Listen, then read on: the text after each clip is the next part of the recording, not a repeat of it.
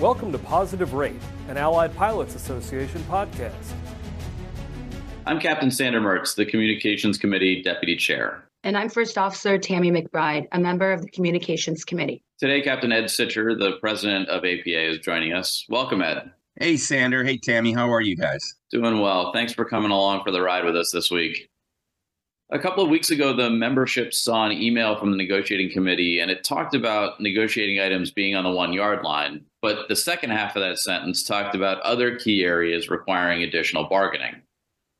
We just finished up a board of directors meeting last week. What can you tell us about negotiations progress and those key areas? All right, Sander, thanks. Look, there has been progress at the table, especially in light of the fact that over the last 4 years, we've seen nothing, no progress, just trading. But has it been progress that moves us forward and results in a contract that's acceptable to our members? Has what we've seen, the progress at the table, resulted in a contract that gives us what's most important to our members? I mean, the ability to trade trips, the ability to have the option on recovery obligation, reserve assignment flying. How about forced additional flying? All these issues I've seen very little movement on. That's where we're at right now. Those are the issues that are important to our members and that we need to get squared away. So the board decided to have a second board meeting this month, at the end of this month.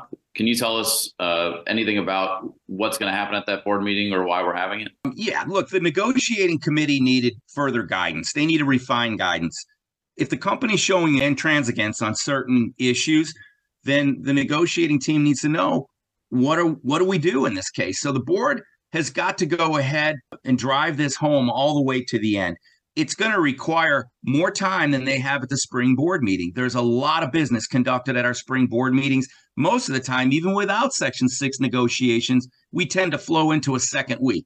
So the only way they can do that is to go ahead and give the negotiating team a couple more weeks to go back to the table, double down on where we're at, on the importance of these quality of life issues to our members, and come back at the end of the month and ascertain whether or not there's been progress on these issues. That's why they're coming back. So it sounds like things are going well with the strike vote. Some pilots are still asking, why a strike vote now?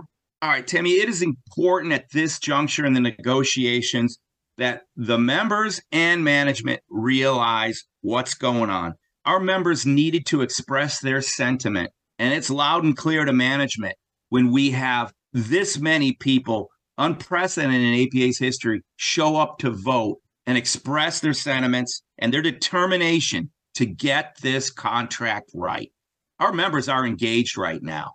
We're coming up on the summer, and if we don't have a deal, I'm not sure what's going to happen over the summer. So that's why this time is right for the strike vote. Robert Isom needs to know what the sentiment of our members are, and our members need to know what their sentiment is, and it's no better expressed than this incredible turnout for the strike vote.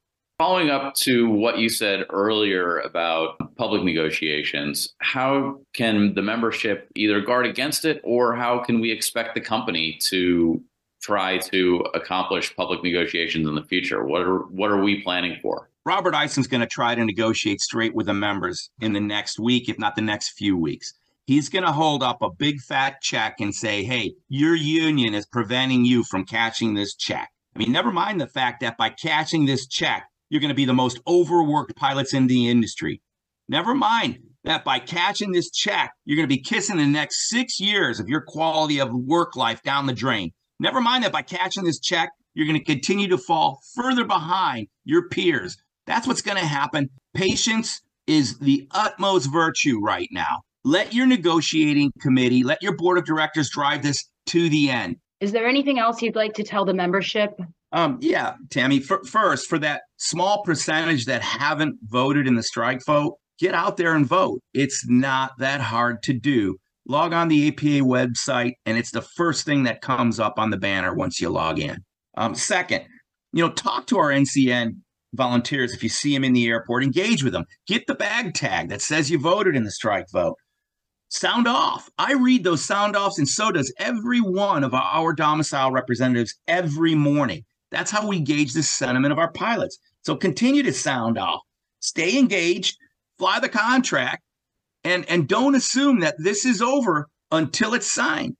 This is not a done deal until we have my signature on the contract. Thank you for listening to Positive Rate, an Allied Pilots Association podcast.